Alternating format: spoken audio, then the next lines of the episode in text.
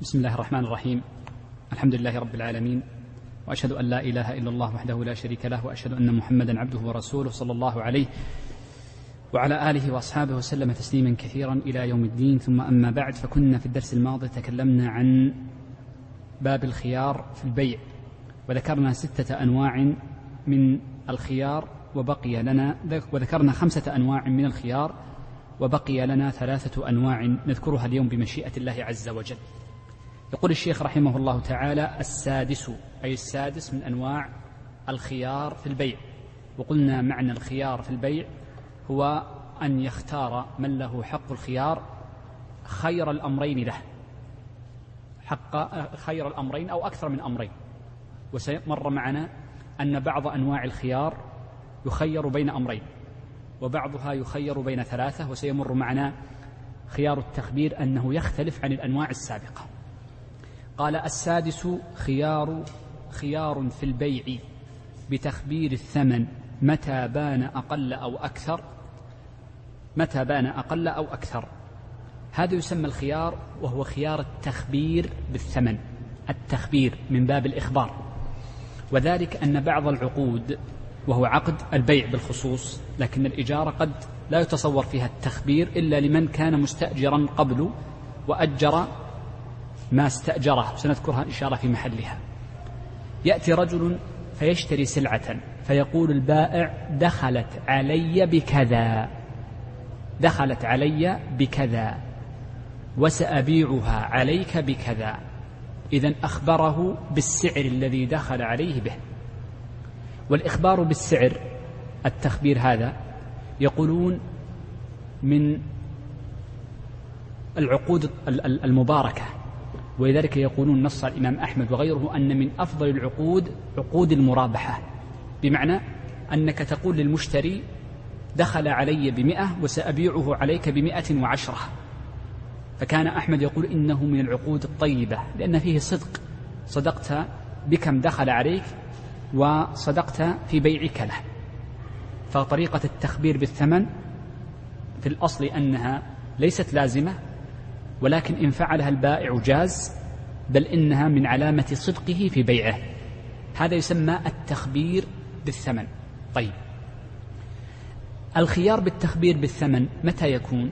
إذا تبين أن البائع قد أخبر بالثمن غير الصحيح أو أخبر بثمن غير صحيح إما زاد فيه أو نقص.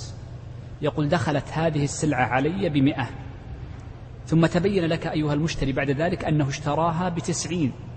هذا يسمى يثبت لك الخيار التخبير أو قال اشتريتها بمئة وربح عشرة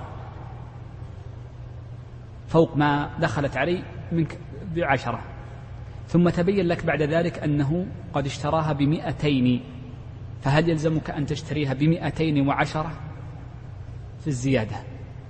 إذن أحيانا قد يكون هناك اختلاف بين حقيقة الثمن وبين ما خبر به إما غلطا أو عمدا أو بسبب أمر يلحق بالثمن سيشير له المصنف بعد قليل. اذا قوله خيار في البيع بتخبير الثمن أي إذا أخبر البائع بالثمن ثبت الخيار للمشتري متى بان أقل أو أكثر. متى بان أقل أو أكثر. أي بان الثمن على خلاف ما قاله البائع. أقل من ذلك أو أكثر. طيب. ما الذي يثبت للمشتري من الخيار؟ نقول أولا إذا بان أن الثمن أكثر قال بعتك بمئة وربح عشرة.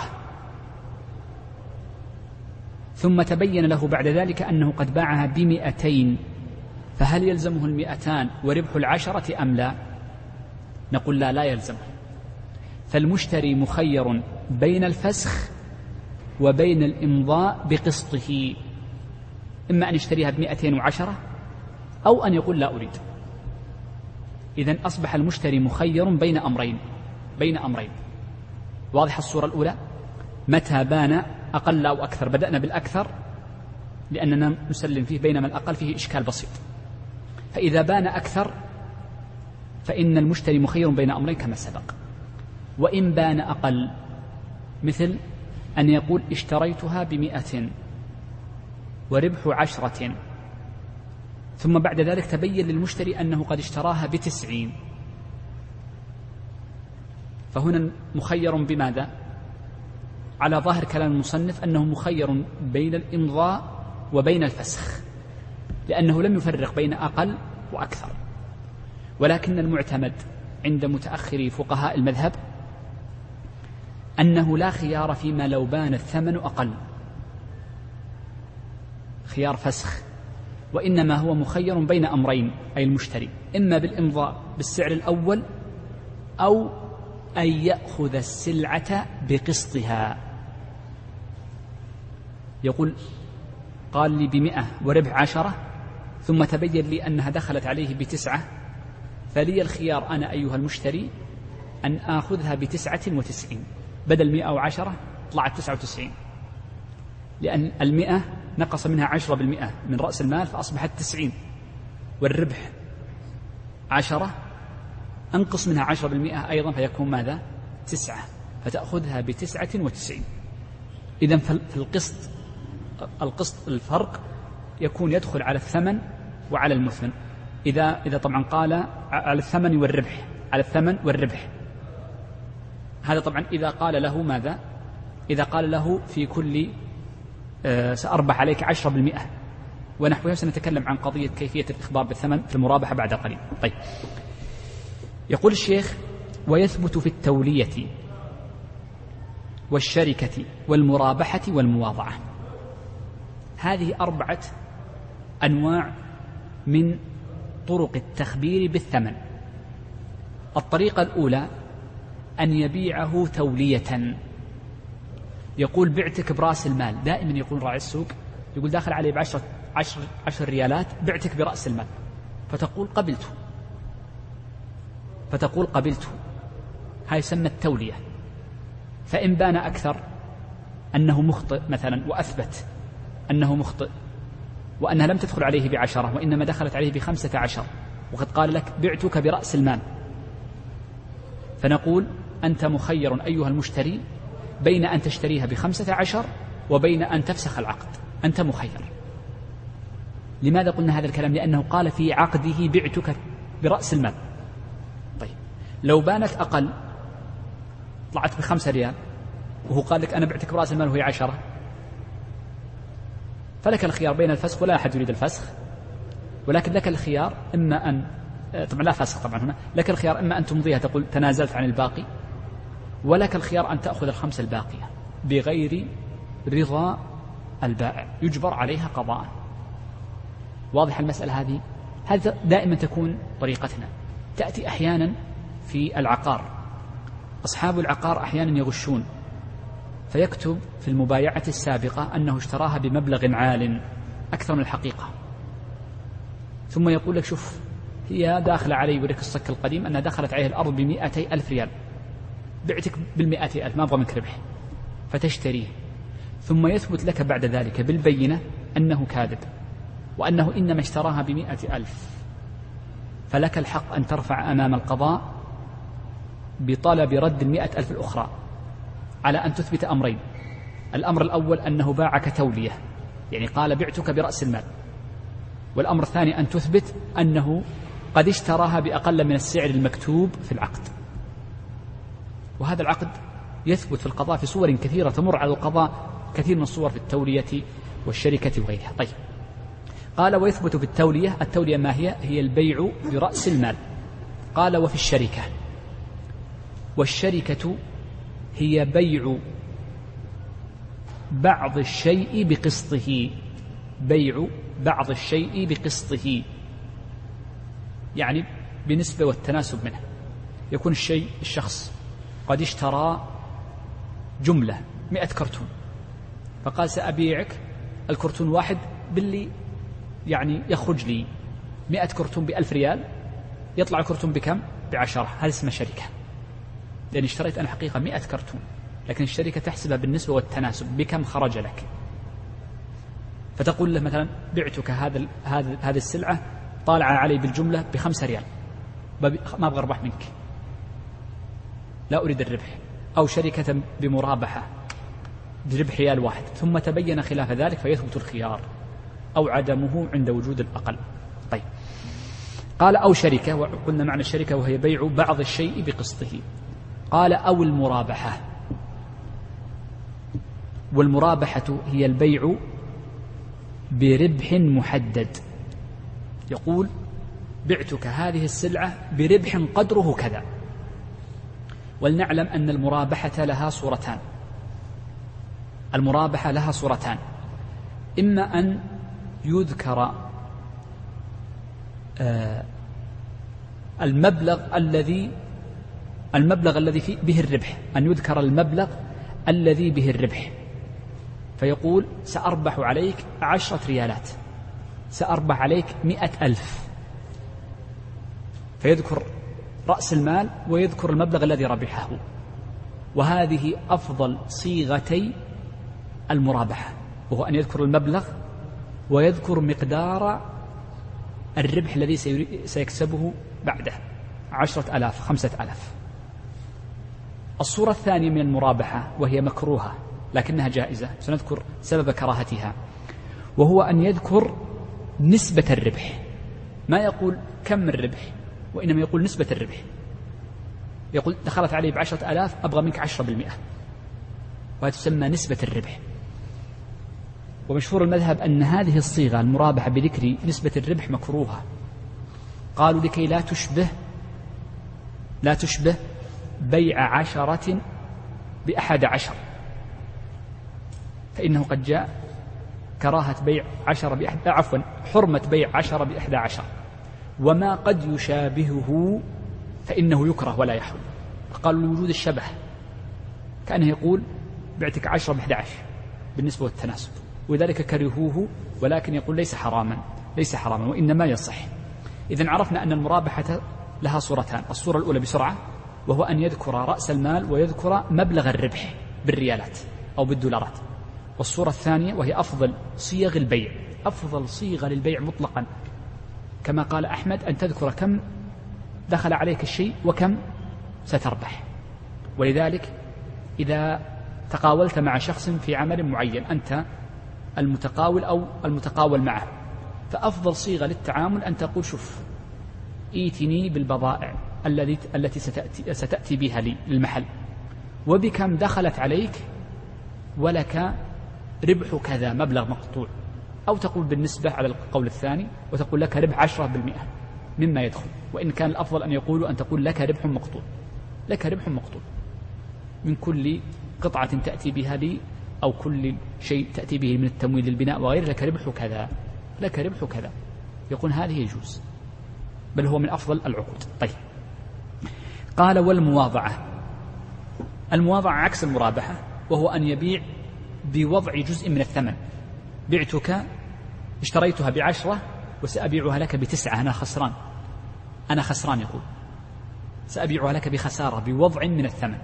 طيب. هذه الأمور الأربعة التولية والشركة والمرابحة والمواضعة. قلنا إنها ذكرها ليس بلازم وإن ذكرت فهو من كمال العقد وطيبه والصدق فيه. فإن بان الخلف وعدم صواب ما ذكر البائع فإنه يثبت فيه الخيار إن بان أقل أو أكثر كما سبق تفصيله طيب. يقول الشيخ ولا بد في جميعها من معرفة المشتري رأس المال. لا بد في التولية والشركة أن يبين له كم مقدار رأس المال. ويكون تحديد رأس المال يقول بمبلغ كذا. بقدر كذا. يقول بمقدار كذا ونحو هذا. طيب. قال وإن اشترى بثمن مؤجل فللمشتر الخيار بين الإمساك والرد. نأخذها جملة جملة لأن لكل جملة حكمها. أنا أخذت أول جملة مع آخر جملة متعلقة. بدأ يذكر الآن في هذا المصنف في هذه المسائل. إحنا قلنا كيف يتبين أن التخبير بالثمن غير صحيح؟ إما أن يتعمد البائع الخط الكذب وإما أن يغلط في كلامه ولا يقبل دعواه بالغلط بل لا بد أن يثبت أنه كان غالطا. وإلا لو قال أنا غلطت أعطني الباقي أنا قلت لك دخلت علي بتسعة وهي في الحقيقة بعشرة. نقول مجرد الدعوة لا تلزم المشتري بدفع الثمن أو الخيار بل لا بد أن يثبت له. إما بشهود أو بورقة ونحوها. طيب الأمر الثالث أن الفقهاء يقولون هناك أشياء مؤثرة في الثمن ولها قيمة في الثمن فلا بد من التخبير بها. أول صورة قال إن اشترى بثمن مؤجل. لو أن المشتري أو لو أن البائع اشترى هذا الكأس بعشرة إلى شهر بعشرة إلى شهر. ثم جاءك فقال أنا اشتريتها بعشرة وسأبيعك إياها برأس المال. قلت قبلت. يقولون هنا حسب كلام المؤلف أن للمشتري الخيار بين أمرين بين الفسخ وبين الإمساك بين الإمساك وبين الرد بين الإمساك والرد الذي هو الفسخ. لماذا؟ قال لأن الحقيقة هذه السلعة التي قال هي بعشرة هي بعشرة لما كان السعر مؤجلا. فلو كان حالا مثل ما اشتريتها أنا منه قد تكون أقل من ذلك. فهي مؤثرة هذا الأجل مؤثر في الثمن هذا واحد. ولم نقل إنه يأخذ قسطها من الثمن لأن تقدير الزائد لأجل الأجل غير منضبط. ما له ضبط. يزيد عند شخص دون شخص آخر. فلذلك إنما خيرناه بين أمرين بين الإمساك وبين الرد. بخلاف ما لو كان قد زاد الثمن فإنه مخير بين الإمساك وبين الرد وبين أخذ قسطها يعني يعني دفع أو دفع القسط الزائد ونحو ذلك. طيب هذا كلام المصنف. لكن يقولون إن المعتمد في المذهب خلاف ما ذكر المصنف هنا. فإن المعتمد في المذهب كما نص عليه في المنتهى والإقناع والتوضيح والتنقيح وغيرها أن للمشتري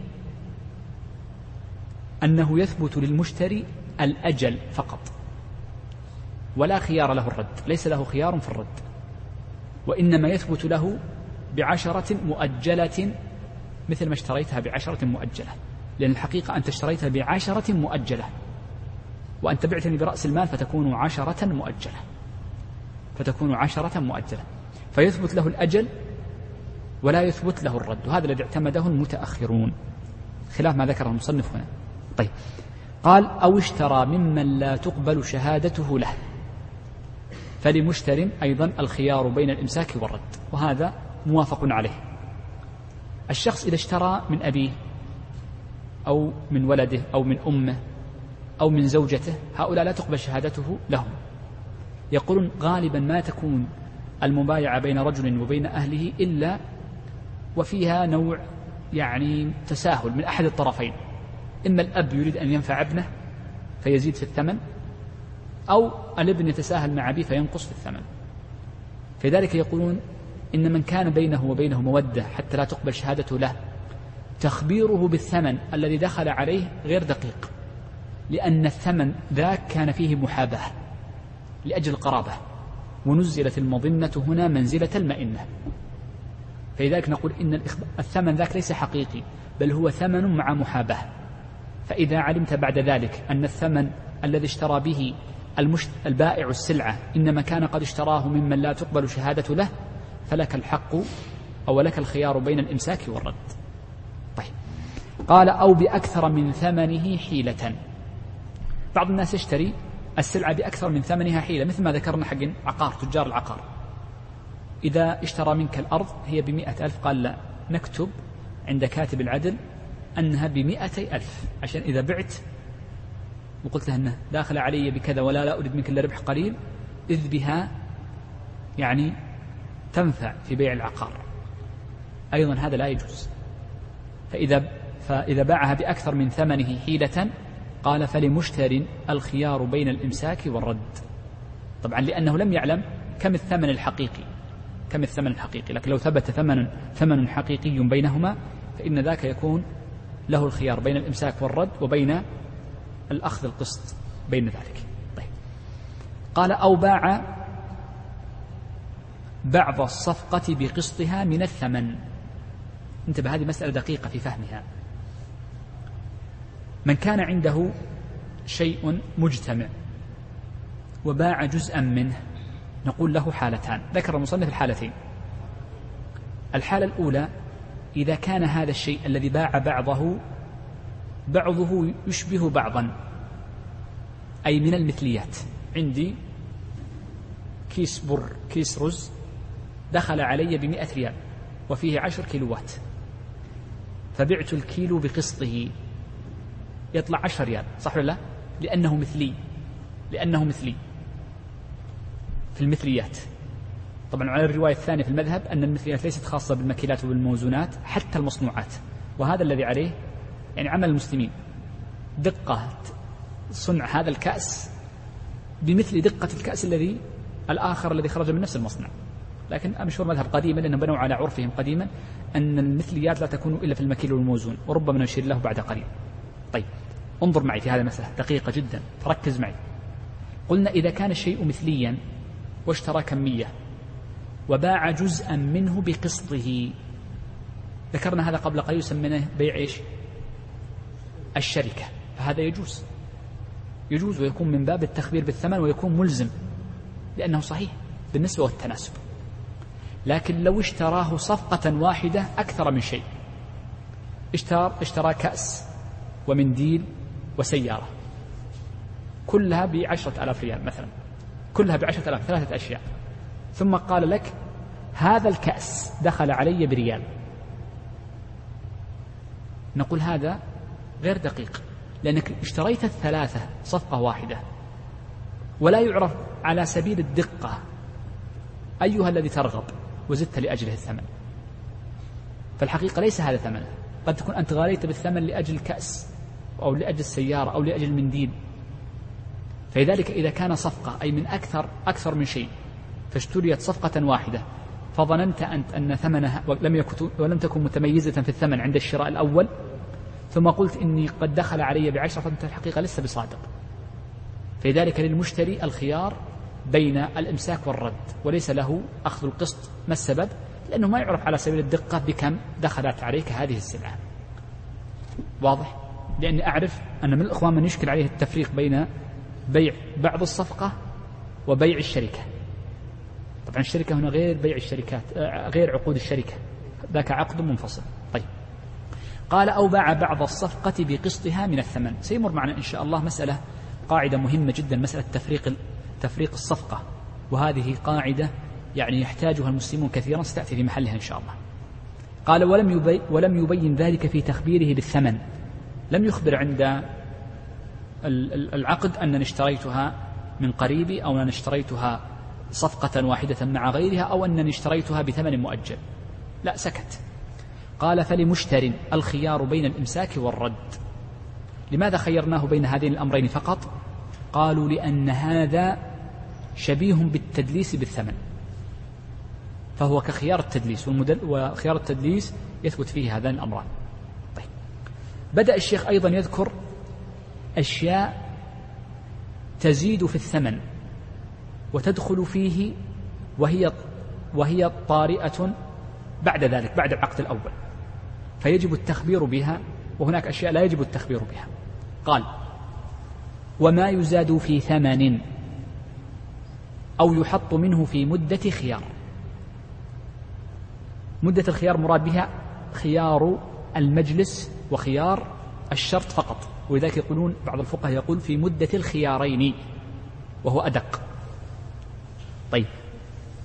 يقولون إن كل شيء يزاد في الثمن أو يحط منه في مدة خيار المجلس أو خيار الشرط فإنه يكون من ثمن السلعة الأصلي وليس إبراء. وليس إبراء. بخلاف ما لو انتهت المدة فإنه يكون إبراء. مثال ذلك. اشتريت منك هذا الكأس هذا الكأس بعناه في اليوم عشر مرات. اشتريت منك هذا الكأس بخمس ريالات. ونحن في المجلس قلت زدني ريال فقلت قبلت. أنت قلت قبلت. أصبح الثمن كم؟ خمسة ولا ستة؟ ستة. لأنه قبل التفرق من المجلس العقد موقوف على الخيار كما مر معنا في الدرس الماضي. قبل التفرق من المجلس يصح الفسخ. فهو ليس لازما كمال اللزوم وليس مستقرا كمال الاستقرار فكل ما زيد أو حط من الثمن داخل فيه. تبايعت أنا وأنت في المجلس هذا الكأس بعشرين. خلاص اتفقنا. ثم قلت لك يا ابن الحلال خفض لي خفض لي يا ابن الحلال. تقول والله تستاهل بعشرة. أو لما أعطيتك الخمسين عشان ترجع لي مثلا ما قلت ما معي فكة. قلت يا أخي ما معي إلا عشرة. تقبل بها؟ قال طيب. إذا الثمن بعشرة ولا بعشرين؟ أنتم تعاقدتم وكتبتم الورقة إن شئت وتكلمتم بالعشرين. الثمن بعشرة ولا بعشرين؟ بعشرة. لكن لو كان بعد بعد انفصال المجلس فإنه إبراء. بعدما تفرقت من المجلس وقال جب لي جب لي الثمن بكرة مثلا. أعطني الثمن غدا. قلت ما معي فلوس. قال يلا مسامحك هذا إبراء. لكن الذي في المجلس هو من سعر الثمن. من سعر المثمن. ومثله خيار الشرط. فكل زيادة في الثمن أو النقص منه. وكذلك في المثمن. في مدة الخيارين فإنها متعلقة به. طيب. قال أو يحط منه في مدة الخيار. فيكون في حكمه. يلحق برأس المال. قال أو يؤخذ أرشا لعيب. إحنا تكلمنا من خيار العيب ما هو؟ حينما تشتري سلعة فيظهر فيها عيب. فيثبت لك الخيار. من الخيار الذي يثبت لك أن تأخذ الأرش. أنت مخير بين ثلاثة بين أمرين بين أخذ الأرش وبين الرد أو الرضا ثلاثة أمور. فقلت أريد أرشا. فيجب أن تخبر بالأرش. مثال ذلك. اشتريت السيارة بعشرين ألف ريال. ثم بان لك فيها عيب. من العيوب التي في السيارة؟ أعطوني عيب في السيارة. أي عيب؟ سم؟ سم؟ سمكرة مسمكرة مثلا. أنها مسمكرة مثلا. رجعت لصاحبي قلت يا رجال تراها مسمكرة. قال خذ ألف قيمة هذا العيب أو خذ ألفين قيمة العيب جئت تبيعها لي برأس المال. قلت يا عبد السلام تراها داخلة علي بعشر بعشرين ألف ريال. فدفعت لك العشرين ألف. ثم تبين لي بعد ذلك أنك قد أخذت أرش عيب. أرش عيب. ماذا يحق لي؟ يجوز لي أقول رجع الألفين أعطنيها. لأن أرش العيب ملحق برأس المال بالقيمة الأصلية. طيب هذه الثانية. قال أو جناية عليه. هذا طبعا في العبد وفي البهيمة قد تلحق بها. إذا جني عليها وترتب عليها ترتب عليه يعني ضرر فإنه يلحق بثمنه بخلاف جنايته. بخلاف جنايته فإنها متعلقة برقبته. فإذا أديت عنه فإنها تكون من باب التبرع. قال يلحق برأس المال أي يجب التخبير به. وذاك قال ويخبر به. ويخبر به. طيب.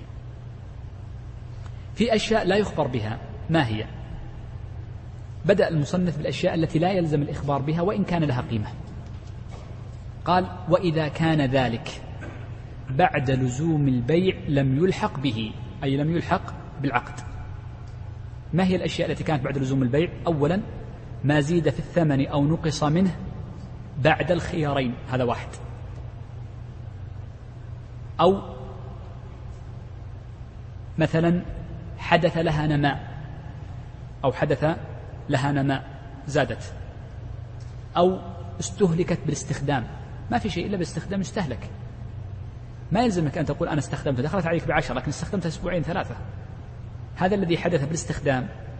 وما حدث من نماء وهزال ونحوه لا يلزم التخبير به. قال وإن أخبر بالحال فحسن لكن الأفضل أن يخبر بها. وقوله وإن أخبر بالحال فحسن متعلق بالجملة الأخيرة فقط وهو إذا كان ذلك أي الزيادة في الثمن والحط منه في مدة الخيار لم يلحق به لكن إن أخبر فهو أحسن. طيب. طبعا آه، قوله وإن كان ذلك بعد لزوم البيع. ما معنى لزوم البيع؟ انتهاء مدة الخيارين. أحسنت. انتهاء مدة الخيارين. طيب. قال السابع. قال وهو خيار لاختلاف المتبايعين.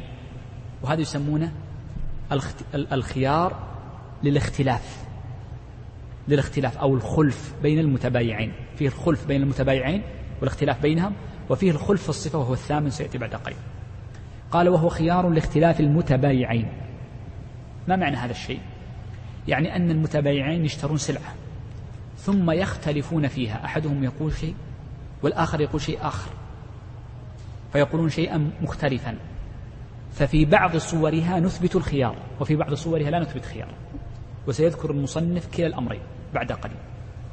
طيب قوله خيار لاختلاف المتبايعين غالبا يكون متبايعان لكن قد يكون غير متبايعين مثل المستأجر والمؤجر. مثل آه كل عقد معاوضة يكون فيه طرفان وهكذا. أيضا الأمر الثاني مما قد يكون غير متبايعين أن ورثة المتبايعين يقومان مقامهما. فيمكن أن الورثة أو ورثة أحدهما يدعي على البائع أو على المشتري. سنذكر أمثلة بعد قليل. طيب. بدأ الشيخ رحمه الله تعالى في ذكر صور الاختلاف وذكر ثلاث صور. ذكر ثلاث صور. في أحدهما أثبت الخيار وفي ثنتين لم يثبت الخيار. فنرجو أن يعني هو يحتاج تركيز بعض بعض الشيء. أول صورة معنا قال إذا اختلفا في قدر الثمن. أول صورة وهي قضية الاختلاف في قدر الثمن. وصورة ذلك أن يقول المشتري أنا اشتريتها منك بمئة. ويقول البائع بل اشتريتها مني بمئة وخمسين. بل اشتريتها بمئة وخمسين.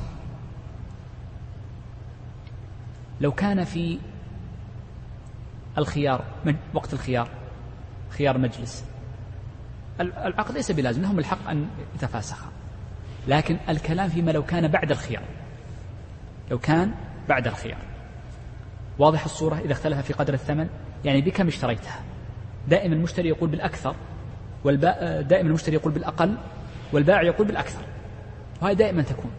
أنت لا اشتريتها مني كذا لا أنا اشتريتها منك بكذا. ما الذي يحدث؟ نقول أول شيء عندنا شرطين لكي يثبت هذا الحكم. الشرط الأول أنه لا بد أن يكون لا بينة بينهما أو لا, بي لا بينة معهما. لا بد أن يكون لا بينة معهما. إذ لو كان لأحدهما بينة فإنه يقضى بها. انتهينا. أحدهم مع شهود مع قرينة ككتابة ونحو ذلك. انتهينا. طيب. ويلحق بالبينة ويلحق بالبينة فيما لو كان لكل واحد منهما بينة بقوة بينة صاحبه. فإنهما فإن هاتين البينتين تتعارضان فتتساقطان. أعيدها. نقول الشرط الأول لكي تأخذ هذا الحكم أن لا يكون لهما بينة أو لجميعهم بينة ولا يمكن الترجيح بين إحدى البينتين بقوة واحدة. لو كان يمكن الترجيح بإحدى البينتين حكم بها واحد مع الشاهد والآخر مع شاهدان صاحب الشاهدين مقدم يقضى بها. الشاهد الواحد ضعيف بينته فترد. أو قرينة ولكن لا معه شاهدان فيقدم. لكن كلاهما معه شاهدان. واختلف في المذهب. هل يرجح بكثرة العدد؟ واحد مع خمسة واحد مع اثنين. هل يرجح به؟ سيمر معنا إن شاء الله في التعارض البينات في آخر الكتاب. وضحت الشرط الأول؟ طيب أنا سأخرج قليلا لمن درس باب التعارض البينات. الفقهاء يقولون في تعارض البينات إذا كان إذا كانت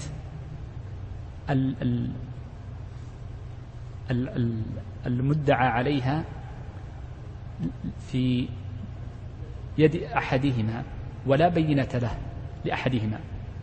فيحكم بها لمن؟ فيحكم بها لليد لأن عنده قرينة وهي اليد. طيب. فإن تداعيا شيئا وأثبت كل منهما بينة فتعارضتا تعارضت البينتان. هذا شاهدان وهذا شاهدان. ما الذي يحدث ما سمعت وشي لا ما تسقط. تسقط البينتان لكن ما الذي يحكم؟ تقسم بينهما. شوف عند عدم البينة تكون للمدعى عليه مع يمينه. هنا مع وجود البينتين تقسم. هذه يسمونها قسمة الإجبار. استأذن إن شاء الله في محل. لكن هنا نظرا لعدم يعني لعدم إمكان القسم لثبوت الحق لأحدهما جزما. هناك لا. لا يمكن جزم بثبوت الحق لأحدهما فتقسم بينهما ولكل واحد منهما بينة عليه فتقسم. هنا لعدم لإمكان الجزم بأن لأحدهما أن أحدهما مصيب حقا ولعدم إمكان الاشتراك فإننا نقول في كلا الحالتين وجود البينتين كلا بينة. فقط أردت أن تربط هذا المسألة بمسألة أخرى. طيب. قلنا هذا هو الشرط الأول. الشرط الثاني لابد أن يكون ذلك بعد القبض. لابد أن يكون هذا بعد القبض وقبل أن يتفاسخا إذ لو لو لو لو فسخ العقد انتهينا. فإنهما قد استقالا وانتهيا طيب. ما الحكم؟ ما الحكم؟ إذا قلنا إذا اختلف في قدر الثمن ولا بينة لأحدهما نقول يثبت عندنا أمر وهو أنه يتحالفان. ثم إذا تحالف كل واحد يحلف. ما يحلف البائع ولا المشتري فقط بل كلاهما. يتحالفان. ثم إذا تحالفا فلكل واحد منهما الخيار كما سيأتي بعد قليل. بين الفسخ وبين القبول بثمن الذي أمامه. طيب قال تحالفا. بدأ يبين صفة التحالف. فقال فيحلف البائع أولا ما بعته بكذا وإنما بعته بكذا. قال ثم يحلف المشتري. المؤلف قال إن البائع يحلف أولا قبل المشتري. قالوا لأن الأصل أن البائع جانبه أقوى فقط وليس هو الأقوى لكن الأصل أن البائع أقوى. وذلك غالبا نأخذ قول البائع غالبا نأخذ قول البائع فيما يعني حدث. وذلك فالأصل أن ما كان قبل القبض القول قول البائع لكن نقول من شرط أن يكون قبل القبض. فقط. وهل هذا على سبيل الوجوب؟ بعض شراح الروض قالوا إن قوله ثم أو بعض شراح الزاد قالوا إن قوله ثم يدل على لزوم الترتيب. على لزوم الترتيب وهذه مسألة لم أجد فيها نصا. حقيقة عند غير بعض محشي الروض وهو ابن فيروز. قال فيحلف البائع أولا فيقول ما بعته بكذا والله ما بعته بكذا. وإنما بعته بكذا قالوا يقدم النفي على الإثبات. لأن عندنا قاعدة أن الأصل في الأيمان أنها تكون للنفي لا للإثبات. والنفي إما أن يكون لنفي الحقيقة أو لنفي العلم والذي ينفي العلم إنما هم الورثة. ولذلك إذا جاء الورثة يقولون والله ما نعلم أن وارثنا باعها بكذا. فالذي ينفي الذي له حق العلم الحلف بنفي العلم إنما هم الورثة. وأما المباشر فلا ينفي العلم وإنما ينفي الحقيقة وينفي المباشرة. طيب فيبدأ بالنفي قبل الإثبات. لماذا؟ لأن الأصل في الأيمان النفي. قال وإنما بعته بكذا من باب التأكيد. قال ثم يحلف المشتري ما اشتريته بكذا أي والله ما اشتريته بكذا وإنما اشتريته بكذا.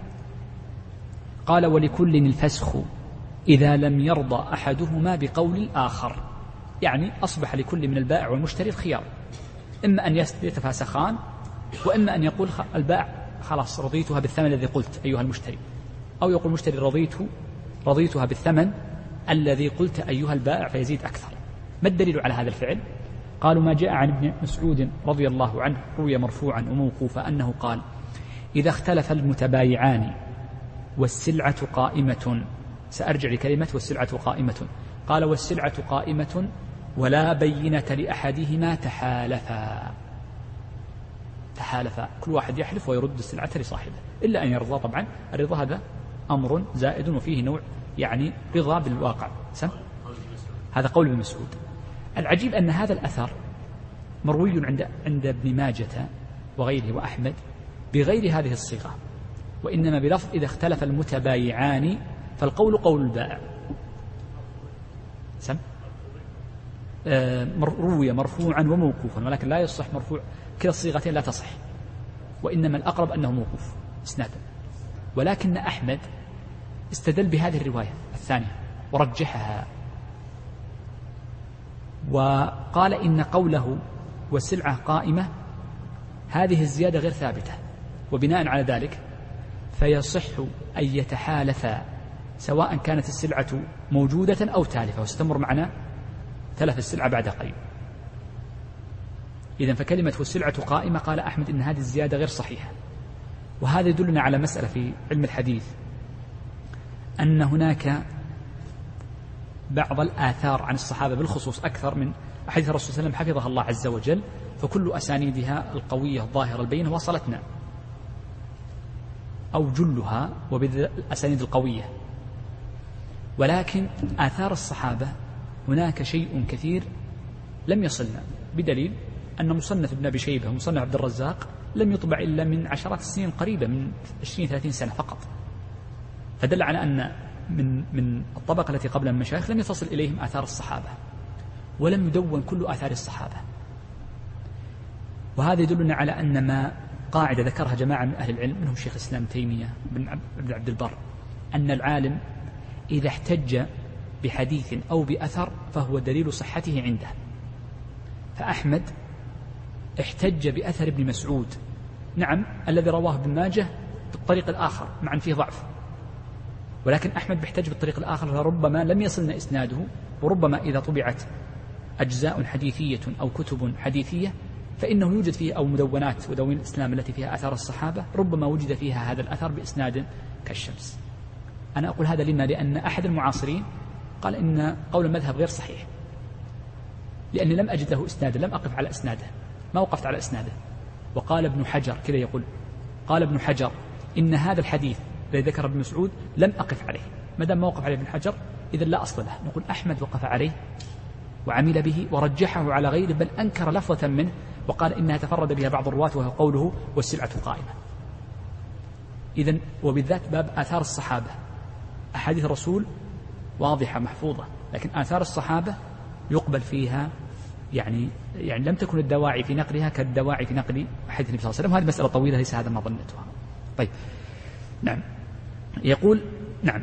قال فإن كانت السلعة تالفة رجع إلى قيمة مثلها. هذه جملة فيها مسألتان المسألة الأولى أن التحالف يشمل ماذا؟ سواء كانت السلعة قائمة أو كانت تالفة. أما كونها قائمة فالأثر المروي كذلك. وأما كونها تالفة فقد قال أحمد إن زيادة إذا اختلف المتبايعان والسلعة قائمة لا تصح. ضعف الإمام أحمد هذه الزيادة. وقد قال جماعة من أهل العلم وهذه فائدة مهمة في أحمد. قال جماعة من أهل العلم كثير منهم ابن عبد البر وغيره قالوا إن أحمد يشركه كثيرون في معرفته بعلل الحديث لكنه تفرد بمعرفة علل آثار الصحابة. ما يعرف من علماء المسلمين من يعرف علل الآثار عن الصحابة رضوان الله عليهم أحدا قد سبق الإمام أحمد؟ في الحديث نعم في أئمة علي بن المديني يحيى بن سعيد قطان وغيرهم كثير أئمة مالك كثيرون شاب شابه عصريون له مقدم وقبله وبعده. لكن يقولون أحمد لم يشاركه أحد أو يقاربه في معرفته بالعلل في آثار الصحابة رضوان الله عليهم. ولذلك يقول من فقه أحمد هو فقه الصحابة. هذه الكلمة أظن قالها ابن عبد البر وغيره. أظن قالها ابن عبد البر لكن نسيت الآن يعني أعتمد على الذهن. طيب. إذا عرفنا هذه المسألة. طيب. إحنا مثلنا قبل قليل في البيع أليس كذلك؟ أو أو بقيت نعم قلنا وإن كانت السلعة تالفة رجع إلى قيمة مثلها. إلى قيمة مثلها. طيب.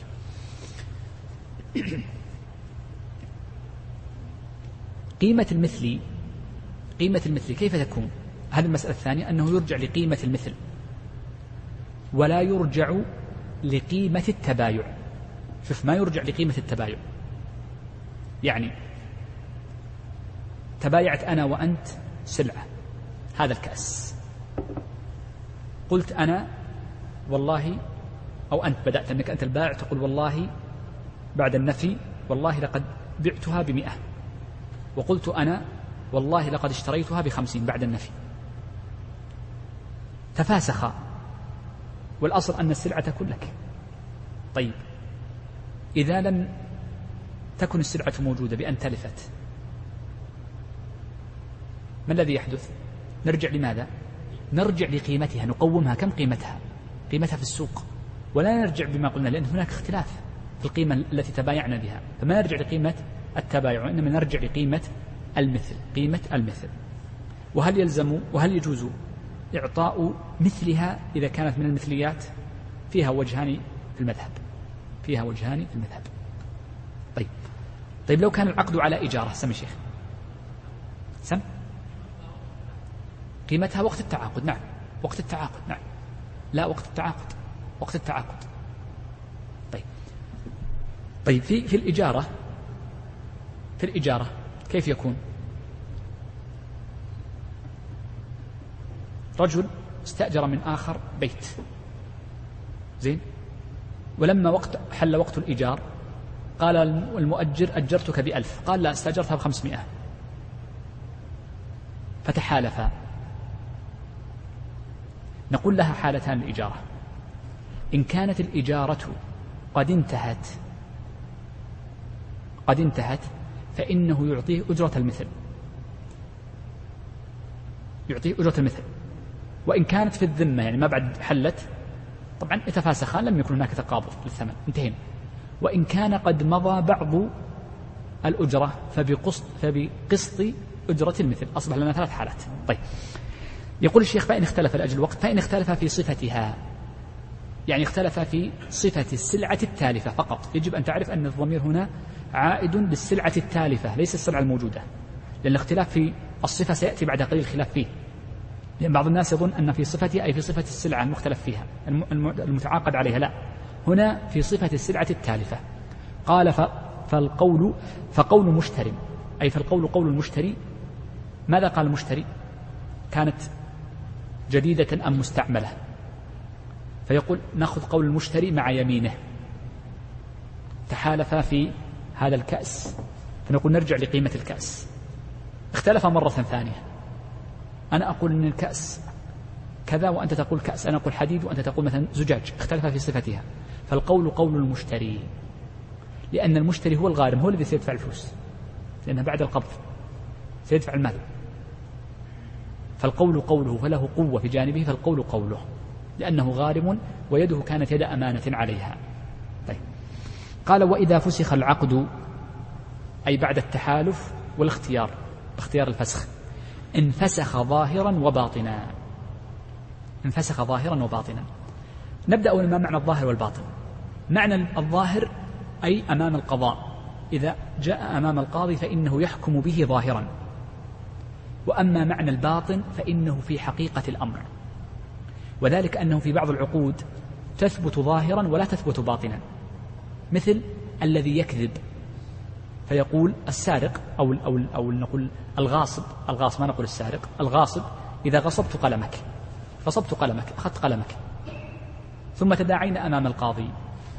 فقلت إن هذا القلم لي وقلت لك ماذا؟ بل القلم لي أنا أنا الغاصب. القاضي يقضي بماذا؟ باليد مع اليمين لا بينة بيننا. فأحلف فحلف فحلف الذي عنده اليد أنه له. يحكم القاضي به لمن؟ لمن هو بيده حكمه بيدي يحكم به ظاهرا لا باطنا. باطنا ما معناه؟ يعني لا يجوز لي استخدامه ولا يجوز لي الانتفاع به ولا يجوز لي أن أفعل أي شيء. مثال آخر مخالفة الظاهر الباطن. بعض الرجال يحلف يطلق زوجته. فتدعي أمام القاضي. يقول الزوج أبدا ما طلقت. تكذب. أثبت. ما في إثبات. ما في إثبات. احلف يحلف. بعض الناس فاجر. يحرم عليه أن يطأها. ويحرم عليها هي أيضا. لأن في الباطن أن تمكن من نفسها. وذلك يقولون إذا ثبت عندها بينونة وجب عليها الخلع. هذه من الحالات التي يجب فيها الخلع. يجب عليها هي أن تدفي أن تفدي نفسها بمال. لأن حرام عليها. هذا كذاب.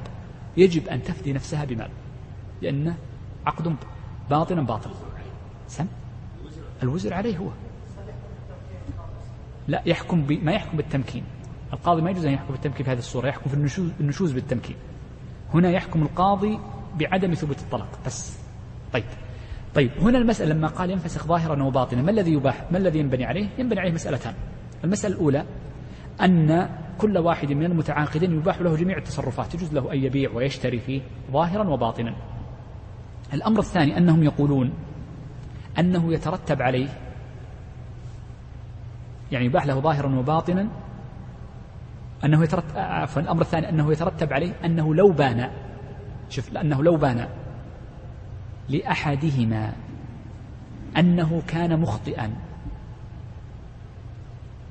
لو بان لأحدهما بعد العقد. أنه كان مخطئا. أذن؟ زين. أنه لو كان مخطئا فلا يلزمه أن يتحلل من صاحبه. هذه الفائدة الثانية. ما يلزم يقول حللني. خلاص تحالف والحمد لله.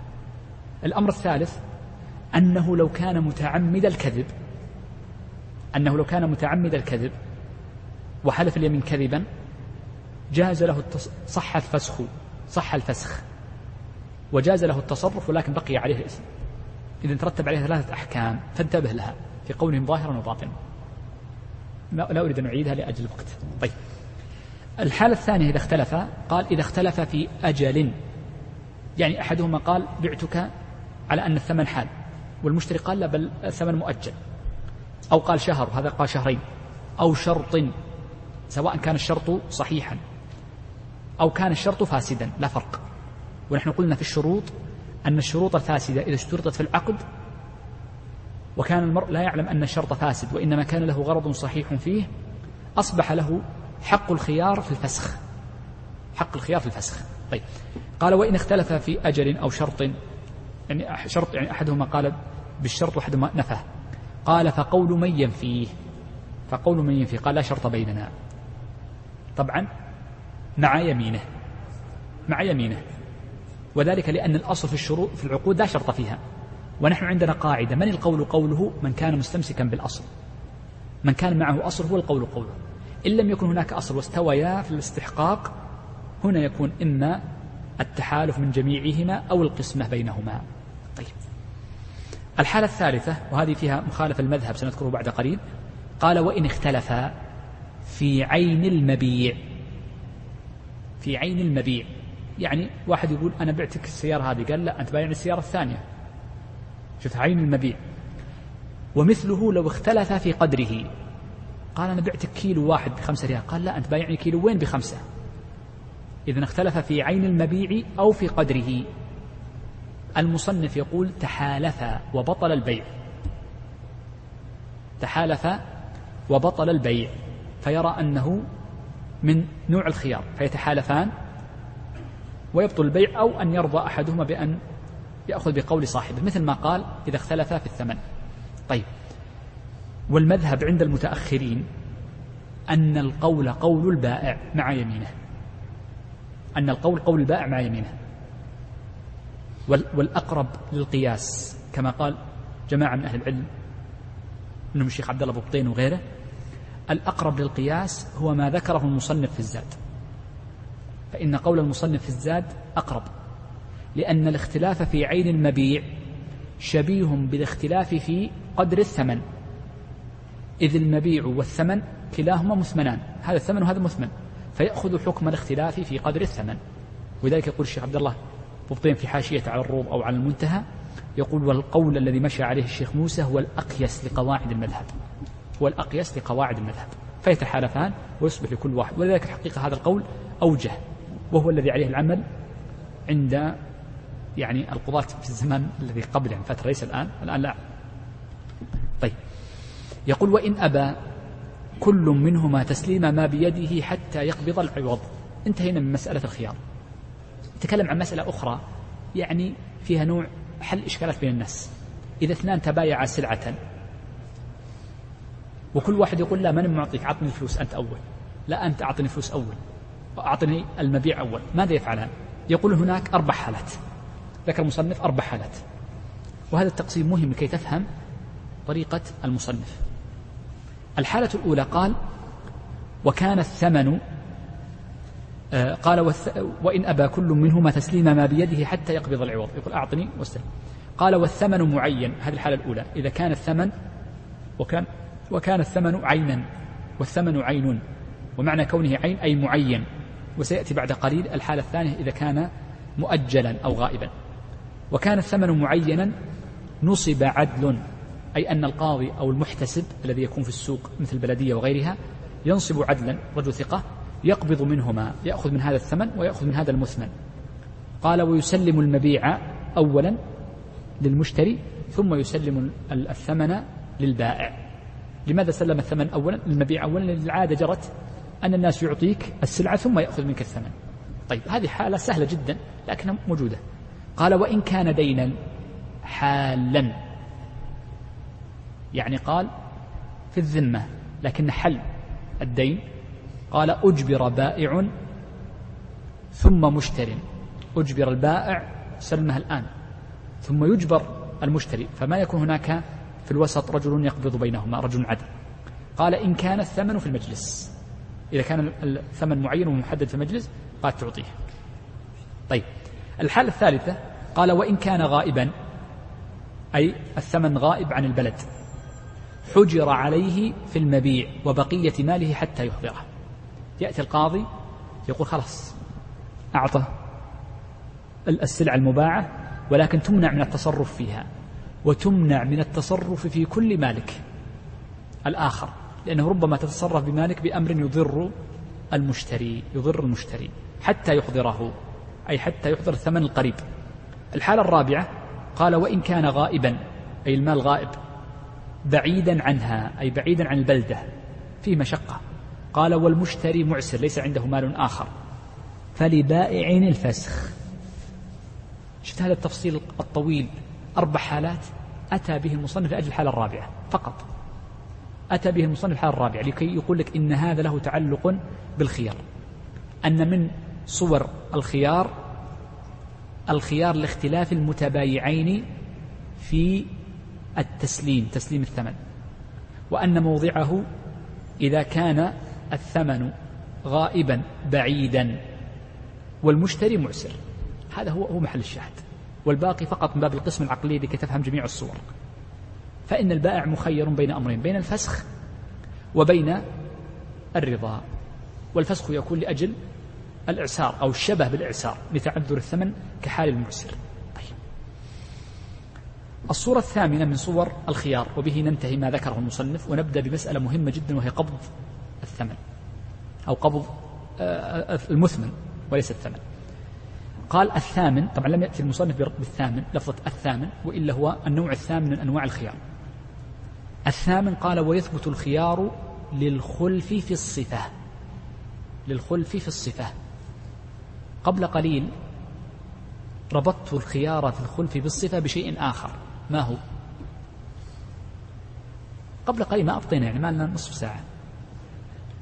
لبه السلعة التالفة في قول المصنف وين يا شيخ؟ فقول مشتر. الله في في خيار السابع. هو في السابع إحنا ذكرناه. بالضبط في السابع. وين يا شيخ؟ وإن قال بعته تقصد هذه؟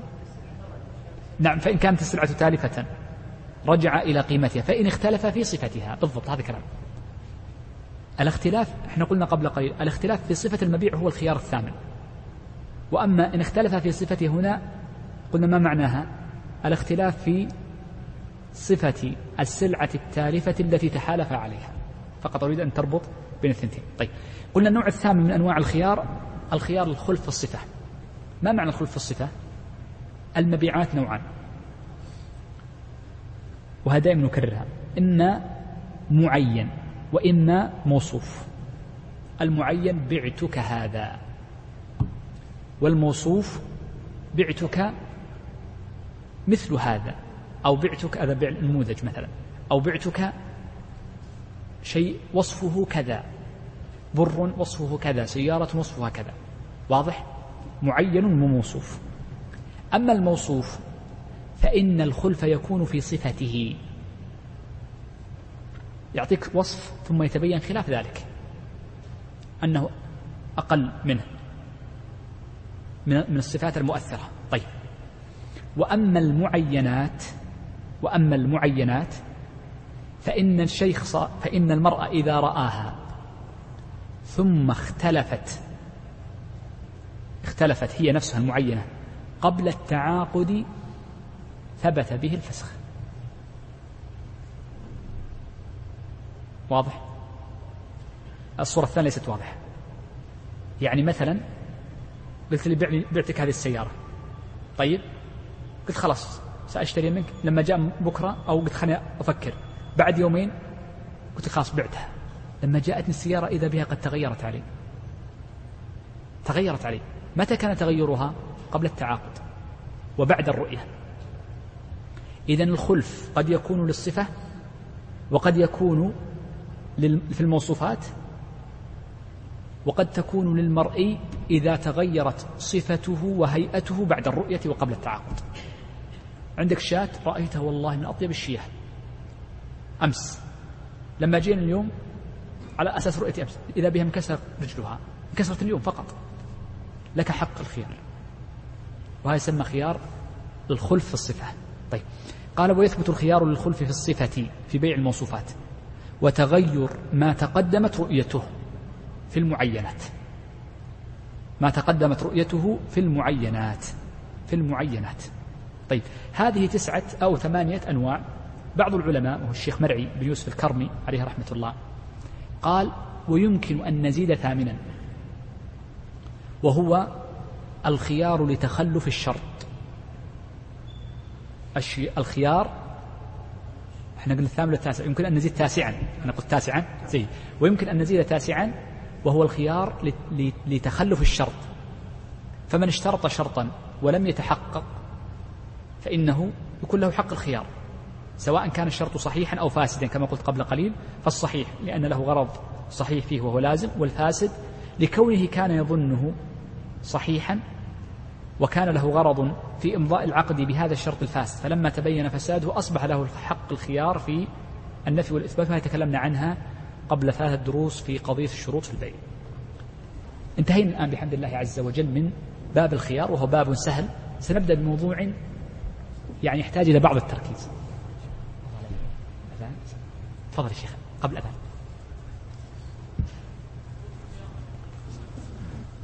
الله أكبر الله أكبر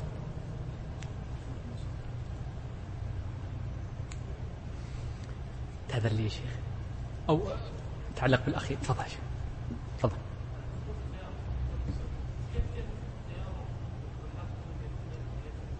لا تم يعني مثلا يعني آه أن تقصد في خل... آه، آه، بالرؤية ولا في الصفة؟ طيب. اثنان تعاقدا على على شيء. فتعاقد مثلا على خمس خمسين آه، طن ورق معين. وكتب العقد.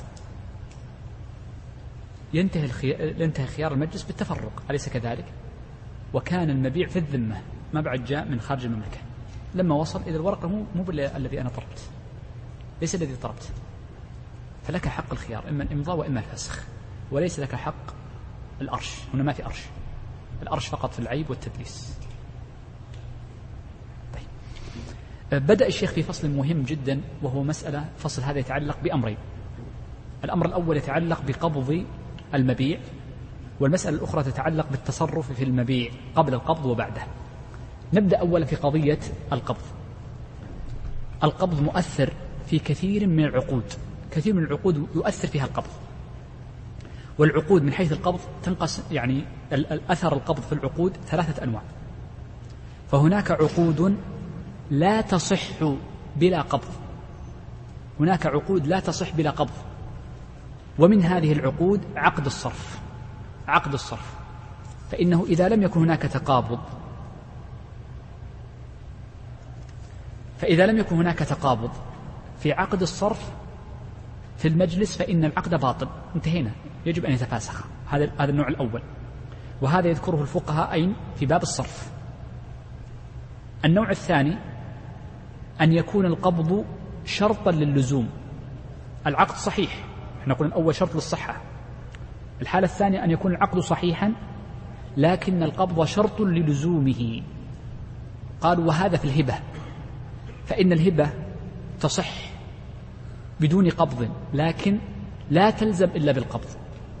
ومعنى كونها أن أنها ليست بلازمة أي يصح للواهب أن يتراجع عن هبته. وهذا حديث أبي بكر الصديق معروف أني نحلت عائشة نخلا في العالي ومعروف سيمر معنا إن شاء الله في محله. هذه الحالة الثانية. الثالث وهو المهم وهو موضوع الباب هنا. أن يكون القبض شرطا لنقل الملك. إذا القبض قد يكون شرط في صحة العقد في الصرف يكون شرطا في لزوم البيع في الهبة وما في حكمها كالصدقات وغيرها أن يكون شرطا في نقل الملك وهو في سائر العقود وهو الذي سنتكلم عنه اليوم. ما معنى أن يكون شرطا في صحة نقل العقد؟ في في نقل الملك. أي أن القبض أي أن هذا العقد إذا لم يقبض فقد صح. ليس باطلا. ولزم لا يجوز الرجوع فيه. لكن لا يجوز لك أن تنقل ملك هذه العين لغيرك حتى تقبض هذه السلعة. لو مات البائع أو المشتري فإن هذه تورث. ولا ينفسخ العقد بخلاف الهبة مثلا. أما الذي يترتب عليه شيء واحد وهو أنك لا يجوز لك أن تنقل هذه السلعة لغيرك حتى تقبض هذا الشيء. طيب. يقول المصنف ومن اشترى مكيلا أو نحوه صح ولزم أي قبل القبض. من اشترى مكيلا ونحوه صح ولزم بالعقد. لما قال هذا الكلام؟ لأن فقهاء المذهب وهي الرواية المشهورة في المذهب أن المبيعات نوعان. نوع يشترط القبض فيه لنقل الملك مثل ما ذكرنا قبل قليل. ونوع لا يشترط له القبض مطلقا فيجوز أن تنقل الملك من غير قبض. إذا نحن قلنا قبل قليل ثلاثة أقسام لنزد رابعا. هذا التقسيم الرباعي مهم جدا أن تحفظه. القبض شرط لأجل الوقت شرط للصحة في الصرف. شرط للزوم في الهبة شرط في نقل الملك نقل الملك ليس في التصرف في نقل الملك لأن من التصرفات ما يصح من التصرفات ما يصح منها العتق يصح وبعضهم يقول والوقف أيضا يصح فالمذهب يصح والوصية في رواية. إذا بعض التصرفات تصح لكن والمعاوضة غير المحضة مثل أن يكون مهرا يجب أن تقول هو شرط في نقل الملك في نقل الملك لغيرك. النوع الرابع ليس القبض شرطا في شيء. إحنا يهمنا النوعين الأخيرين. هذا هو موضوعنا. قال من اشترى مكيلا ونحوه؟ فقهاء المذهب يقولون ليس كل المشتروات يشترط القبض فيها لنقل الملك وإنما هو خاص بالمكيلات ونحوها لأن النبي صلى الله عليه وسلم نهى عن بيع الطعام حتى يجري فيه الصاعان صاع البائع وصاع المشتري. وقد قال عثمان رضي الله عنه من اشترى طعاما فليكله ومن ابتاع طعاما فليكله. من باع طعاما فليكله ومن ابتاع طعاما فليكله. فقالوا إن القبض يكون شرط في نقل المكيل ونحوه أي مما يلحق به. ما هو نحوه؟ قالوا كل شيء يباع كيلا أو يباع وزنا أو يباع ذرعا بالذراع. زين؟ أو يباع عدا. هذه الأشياء الأربعة يشترط القبض لنقل الملك فيها. غير هذه الأشياء لا يشترط القبض. مثل ماذا عندهم؟ سنتكلم عنه بعد قليل لكن نأتي بها في المقدمة أسهل. قالوا مثل الأراضي العقار لا يشترط القبض عندهم. الأشياء الثابتة غير المنقولة يعني الأشياء الثابتة على الأرض مثل الآلات الكبيرة. هذا ما يحتاج نقلها لأنها ثابتة ما تتحرك مثل الرحى قديما يقولون. الآن ما أدري شو تسميه يعني ما في ذهن الآن مثال. مثل يقول الناقة الواحدة. واحد أو هم يقولون العبد لكن يمكن إلحاق الناقة بها. فهذه شيء واحد ليس معدود لأن المعدود يعد. المعدود مثل عندك خمسة عندك كرتون مناديل تقول أعطني خمسة. لابد أن تقول هذه الخمسة تميزها لكي تتميز من غيرها. أما الشيء الواحد مميز ولا يحتاج القبض فيه. وضحت التفريق مهم جدا أن تفرق قاعدة المذهب. هذه مهمة معنا جدا جدا. وعرفنا دليلها حديث ابن عمر أنه قال في الكيل والكيل يقاس عليه ما في حكمه. طيب ما العلة عند الفقهاء؟ لماذا؟ طبعا آه، أو الدليل على أو خلينا نأتي بكلام ثم نأتي بالعلة. طيب يقول الشيخ رحمه الله تعالى ولا يصح تصرفه فيه في ماذا؟ أهم شيء في المختصرات عودة الضمائر في ماذا؟ في في المكيل ونحوه الذي اشتراه قبل قبضه في المكيل ونحوه الذي اشتراه قبل قبضه. ولا يصح التصرف فيه حتى يقبضه. ما يجوز لك أن تتصرف فيه. قالوا ويشمل هذا التصرف البيع والشراء. وغيره إلا ما استثنيه, استثنيه قبل قليل كالعتق. وبعضهم استثنى الوقف. وفي الوصية أيضا خلاف. واختلف في يعني جعله في معاوضة غير محض والصحيح أنه يمنع منه. ولذلك يقول جميع التصرفات سواء كانت بيعا أو شراء. عفوا كانت سواء كانت معاوضة أو تبرعا. سواء كانت معاوضة أو تبرعا. ما يجوز أنك تبيعه ولا يجوز أن تهبه لأحد ولا أن تهبه لأحد. يقولون لا يستثنى أو قبل لا يستثنى. ما الدليل يعني ما الدليل على أنه لا يجوز لك أن تبيع طعاما مكيلا أو موزونا أو معدودا أو مذروعا حتى تقبضه؟ قالوا ما ثبت في الصحيحين من حديث ابن عباس رضي الله عنهما أن النبي صلى الله عليه وسلم نهى عن بيع الطعام حتى يقبض. ومثله جاء عن ابن عمر رضي الله عنه أو عنهما. وقد جاء في عند أبي داود وغيره قال ولا نرى غيره إلا مثله. ما نرى غيره إلا مثله. طيب ما الذي يستثنى مما يجوز بيعه قبل قبضه؟ اللي قلناها قبل قليل ما هو؟ مثل أراضي ما لا يمكن قبضه أو أو ما لا يمكن قبضه لأن عندهم التخلية قبض. نقول آه، ما ليس بواحدة من الأمور الأربعة مثل الأرض والمعين ونحوه. المعين الفرد مثل قالوا العبد. فقالوا هذا يصح بيعه قبل قبضه. ما العلة في, الم... في النهي؟ ما العلة؟ مشهور المذهب يعللون بتوالي الضمانين. بتوالي الضمانين. قالوا لأن الشيء قبل قبضه يكون في ضمان البائع لأنه في يده. وفي نفس الوقت في ضمان المشتري لأنه في ملكه وقد لزم. فيكون فيه توالي الضمانين. هذا معنى توالي الضمانين. طبعا من أهل العلم كالشيخ تقي الدين يقول هذا التعليل غير مقبول لا طردا ولا عكسا وأطال في مناقشة هذا التعليل. طيب. يستثنون من ذلك صورة واحدة شيخي بس عشان ننتهي هذه الجزئية. قالوا إذا بيع الطعام جزافا. يستثنى من ذلك إذا بيع الطعام جزافا وهو مكيل فإنه يجوز بيعه قبل قبضه.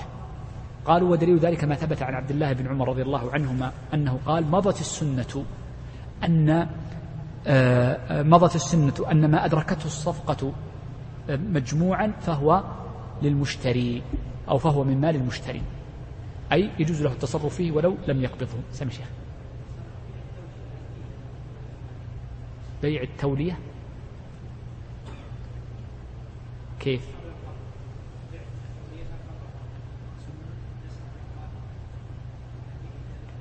لا ما في. لا بيع الضمانين قبل القبض. يبيع التولية. تعلق سلمك الله يقول لك مثلا بعتك هذا الكأس بعتك هذا الكأس بريال. وأنا وقد اشتريته بريال. لكن ممكن تركب تقول تولية لم يقبض. لم يقبض إيه. المرابحة لم تقبض. فيه توالي ضمانين. كل العقود. لأن التولية يتعلق بالثمن ما تعلق بالقبض. مثل لما قالوا بيع المرابحة للآمر بالشراء. ركبوا وصفين. مرابحة تكلمنا عنه للآمر بالشراء اللي هي المواعدة. فبيع المرابحة هنا غير بيع المرابحة للآمر بالشراء ونزلوا كلام الأئمة كأحمد وغيره أن بيع المرابحة من أطيب العقود. قالوا إن بيع المرابحة للآمر بالشراء من أطيب العقود. فرق بين هذا وهذا. ذاك عقد مالك يقول حرام. وهذا عقد هو أطيب الكسب. طيب. خلنا نمشي بس عشان باب قصير. طيب. يقول وإن تلف. بدأ يتكلم عن قضية إذا تلف قبل القبض. قال وإن تلف أي المبيع. وفي معناه لو جاء فيه عيب. قبله أي قبل القبض فمن ضمان البائع. فمن ضمان البائع يعني البائع هو الذي يضمنه. ولذلك قلنا نحن إنه توالي الضمانين. هو الآن في ضمان البائع. لو باعه المشتري لشخص آخر إيش معنى توالي الضمانين؟ شوف هذه السلعة. أنا والشيخ أبو والشيخ أبو أبو أبو سليمان. أنا أبو أبو سليمان شيخ عبد الله. الاسم الأول يا شيخ. عايض. الشيخ عايض الله يحب الثلاثة. شوف هذه السلعة بعتها للشيخ أبو سليمان. وأبو سليمان باعها أبو عايض ولا عايض؟ للشيخ عايض. طيب. فانظر هنا. قبل قبضها قبل أن يقبضها الشيخ. قبل أن يقبضها الشيخ في ضمان من؟ في ضماني أنا. طيب. باعها الشيخ العايض للشيخ عايض. في ضمان من؟ في ضمانه هو. طيب لو تلفت السلعة في ضمان الشيخ وفي ضماني أنا هذا معنى توالي الضمانين يعني كيف تكون السلعة في ضمان اثنين؟ يضمنها اثنين. إذا ضمنها بضعف قيمتها. هذا معنى قولهم توالي الضمانين هذا كلام طبعا كلام صحيح غير صحيح هذا نقاش آخر لكن أذكر لك تعليلهم. بل الجمهور يرون أن تعيب توالي الضمانين طيب الآن سنتكلم عن قضية أنه ما معنى كونها ضمان البائع. معنى كونها في ضمان البائع يعني أن قبل القبض قبل أن تقبض قبل أن تقبض فإنها في ضماني. أي تلف فيها أو عيب فأنا أضمنها أيها البائع. طيب قالوا ذلك قال وإن تلف قبله فمن ضمان البائع. بدأ يبين صور التلف صور التلف. قال وإن تلف بآفة سماوية يعني ليست بفعل آدمي من الله عز وجل. ليست بفعل لا بفعل البائع ولا المشتري ولا بأجنبي وإنما بآفة سماوية.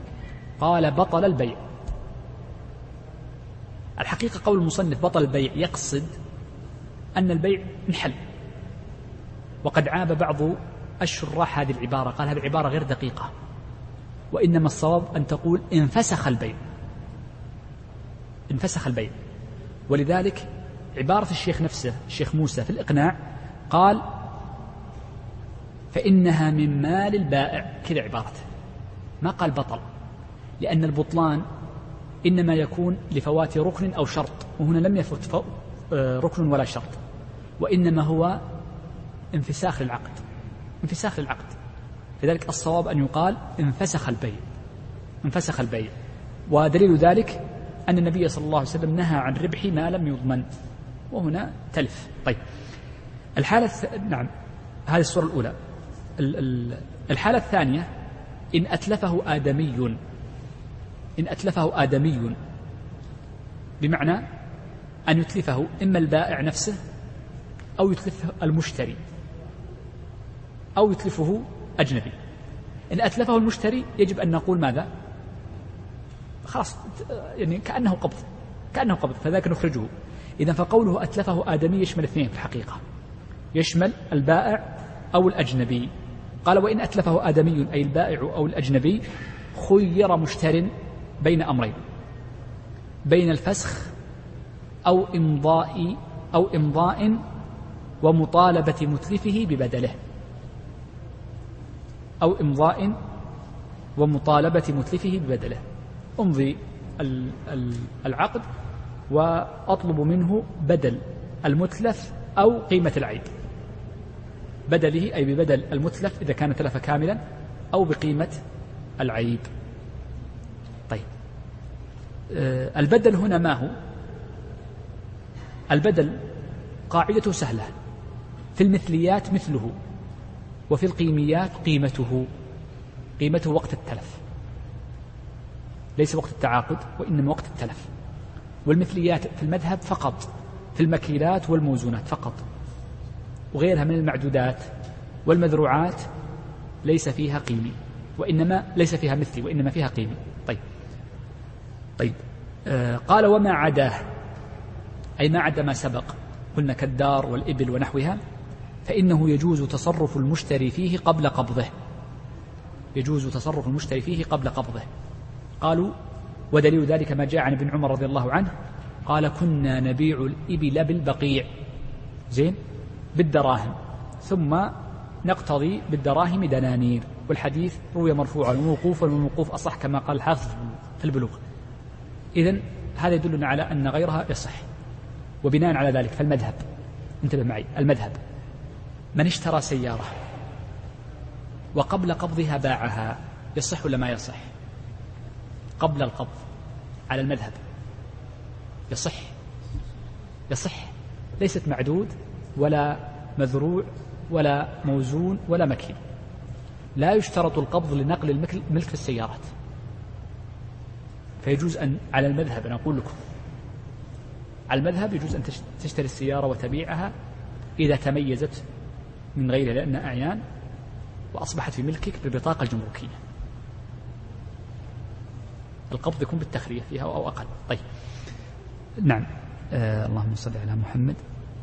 وين وصلنا؟ وما عدا يجوز تصرف المشتري فيه قبل قبضه. قبل قبضه. طبعا في شيء لا يجوز أنا قلت لكم قبل قليل قلت إذا كان معينا. أما الموصوفات أما الموصوفات فإنه يشترط قبضها مطلقا كل الموصوفات ما يجوز التصرف فيها قبل قبضها. أي موصوف لا يجوز التصرف فيه قبل قبضه. لا نقول إنه يفرق بين النوعين المكيل والموزون والمذروع والمعدود. هذه في المعينات دون الموصوفات. انتبه لهذه المسألة فإنها مهمة. كثير من الناس يظن أن بيع الموصوفات يجوز قبل القبض لأنه لا يدخل في الأربعة هذا غير صحيح. الموصوفات كلها لأن بيع الموصوف فيه جهالة ولأن فيه قد يؤدي إلى بيع الكالئ بالكالئ. طيب. قال وإن تلف ما عدا المبيع بكيل ونحوه. يعني وإن تلف غير ما يشترط له القبض. الذي لا يشترط له القبض للنقل. فمن ضمانه. أي من ضمان من؟ المشتري. لعدم وجود توالي الضمان. لعدم وجود الضمان البائع فيه. طبعا ما لم يكن بإتلاف البائع نفسه إذا انتلفت بأمر سماوي. قال ما لم يمنعه البائع ما لم يمنعه بائع من قبضه. فيكون كالغاصب منعه من التصرف في حقه فيكون الضامن هو البائع. أعيد الجملة الأخيرة بسرعة لأن بقي عندنا جملة وينتهي الدرس يقول الشيخ يقول الشيخ إن الأشياء التي يشترط القبض لها ما هي أربعة أشياء؟ المكيل الموزون المذروع المعدود. ما عدا ذلك لا يشترط القبض لنقل الملك لها. ما الذي ينبني على هذا التقسيم للمبيعات؟ ينبني عليه حكمان ذكره المصنف. الحكم الأول أنه لا يجوز لك أن تنقل الملك قبل قبضه. بخلاف النوع الثاني فإنه يجوز نقل الملك قبل قبضه. وهذه واضحة. الحكم الثاني ذكره المصنف أن هذا المبيع قبل القبض إذا كان النوع الأول الذي اشترطوا في القبض نقل الملك فضمن بآفة سماوية فإنه يكون في ضمان من؟ البائع لأن الأصل أنه في ضمان البائع. وأما النوع الثاني الذي لا يشترط فيه القبض نقل الملك فإن تلف بآفة سماوية يكون في ضمان المشتري. البائع ما عليه شيء لأنك أنت أنت ما تأخرت أنت تأخرت ما جيت تأخذ إلا أن يكون أتلفه آدمي فالآدمي يضمن. إلا في حالة واحدة استثناها المصنف قال إذا منعه ظالم. غاصب. فتكون يده أو ضمانه ضمان الغاصب. طيب. يقول الشيخ في آخر جملة أو قبل الأخيرة قال ويحصل قبض ما بيع بكيل أو وزن أو عد أو ذرع بذلك. يقول بما يحصل هذه المسألة معناها ما الذي يحصل به القبض؟ ما الذي يحصل به القبض؟ يقول إن المكيل يحصل قبضه بكيله. أن يجري فيه الصاعان. انتهينا. إذا جرى الصاعان في الطعام فقد قبض. الموزون بوزنه معرفة مقداره. المعدود بعده والمذروع بذرعه. مجرد فعل هذه الأمور أربعة بشرط حضور المستحق لوقت الكيل أو الوزن أو الذرع أو العد. أو وكيله. أو وكيل المستحق. فإنه يصح. طيب سؤال. لغز. اشترى شخص من آخر شيئا مكيلا. قلنا بما يحصل القبض؟ بالكيل مع حضور المستحق. جاء المستحق قال أيها البائع وكلتك. وكلتك بكيلها. فهل يصح أن يكون البائع نائبا عن المشتري؟ قالوا نعم. يصح. يصح.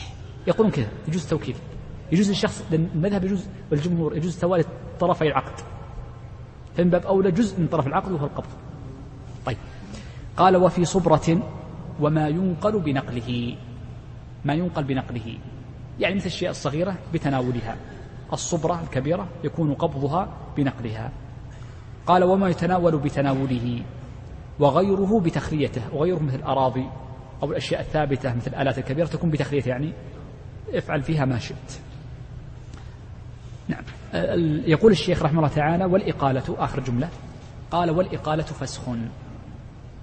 في أول الحديث عن الخيار قلنا إن الخيار يثبت في البيوع وما ألحق بها. وهناك شيئان اختلف هل هما بيع أم ليس ببيع؟ قلنا الأول قسمة التراضي. أهي بيع أم ليست ببيع؟ من قال إنها بيع قال يثبت فيها الخيار. والأمر الثاني قلنا الإقالة عند من قال إنها بيع. والإقالة عند المشهور عند المتأخرين من المذهب أنها فسخ وليست ببيع. لكن قال الشيخ منصور البهوتي في آخر كتاب السلم إن الإقالة بيع وهي رواية سابقة قديمة عن أحمد فهي روايتان عند المتأخرين أكثر وإن كان أيضا ولكن عامة المتأخرين على أن الإقالة فسخ وليست بيع وهذا الراجح لا شك. ما الذي يتبد ما الذي ينبني على أن الإقالة فسخ وليست ببيع؟ أول واحد ذكرنا قبل قليل. ما يثبت الخيار. يعني أنا وأنت اشتريت منك هذا الكأس بخمسة ريال ونحن في المجلس. لك الحق أن تقول ماذا؟ هونت. لك الحق أن تقول هونت. خيار في البيع. طيب اشتريت منك هذا الكأس ثم بعد فترة تفاسخنا. جئتني قلت لي يا عبد السلام افسخ العقد. قلت خلاص فسخت العقد. ثم بعد شوي قلت لا لا لا, لا. ما أبغى أفسخ العقد. هل لي الحق أن أرجع في المجلس؟ لا. لكن من قال إنها بيع يقول له الحق الرجوع. طيب هذه مسألة. المسألة الثانية هل يجوز البيع بعد النداء الثاني يوم الجمعة؟ ما يجوز. ما يجوز. هل الفسخ يجوز بعد النداء الثاني؟ نعم يجوز على القول بأنها فسخ. طيب الأمر الثالث ما ذكره الشيخ قال تجوز قبل قبض المبيع بمثل الثمن. يجوز قبل قبض المبيع. يعني تصح قبل القبض بخلاف البيع. فإن البيع لا يصح إلا بعد قبض. المثمن لمن إيش؟ اللي هو المبيع اللي هو المثمن لما يشترط فيه وهي الأشياء الأربعة. الأمر الثاني قال ولا خيار فيها. تكلمنا عنه قال ولا شفعة. يعني لا لا يثبت فيها الشفعة. مثل ماذا؟ سيأتي إن شاء الله في التفصيل في بابه قريبا. لا شفعة مثل ماذا؟ مثل أن اثنين تبايعا سلعة وبعدما تبايع هذه السلعة وكان شريكين فيها شركة أملاك ثم فسخ أحدهما العقد. فجاء شريكه قال لا أريد الشفعة لكي أخذ الجميع. نقول لا يرجع الأصيل فيكون فيه. بذلك نكون أنهينا الباب بحمد الله عز وجل. الأسبوع القادم بمشيئة الله عز وجل نبتدئ بباب الربا وإن شاء الله يكون باب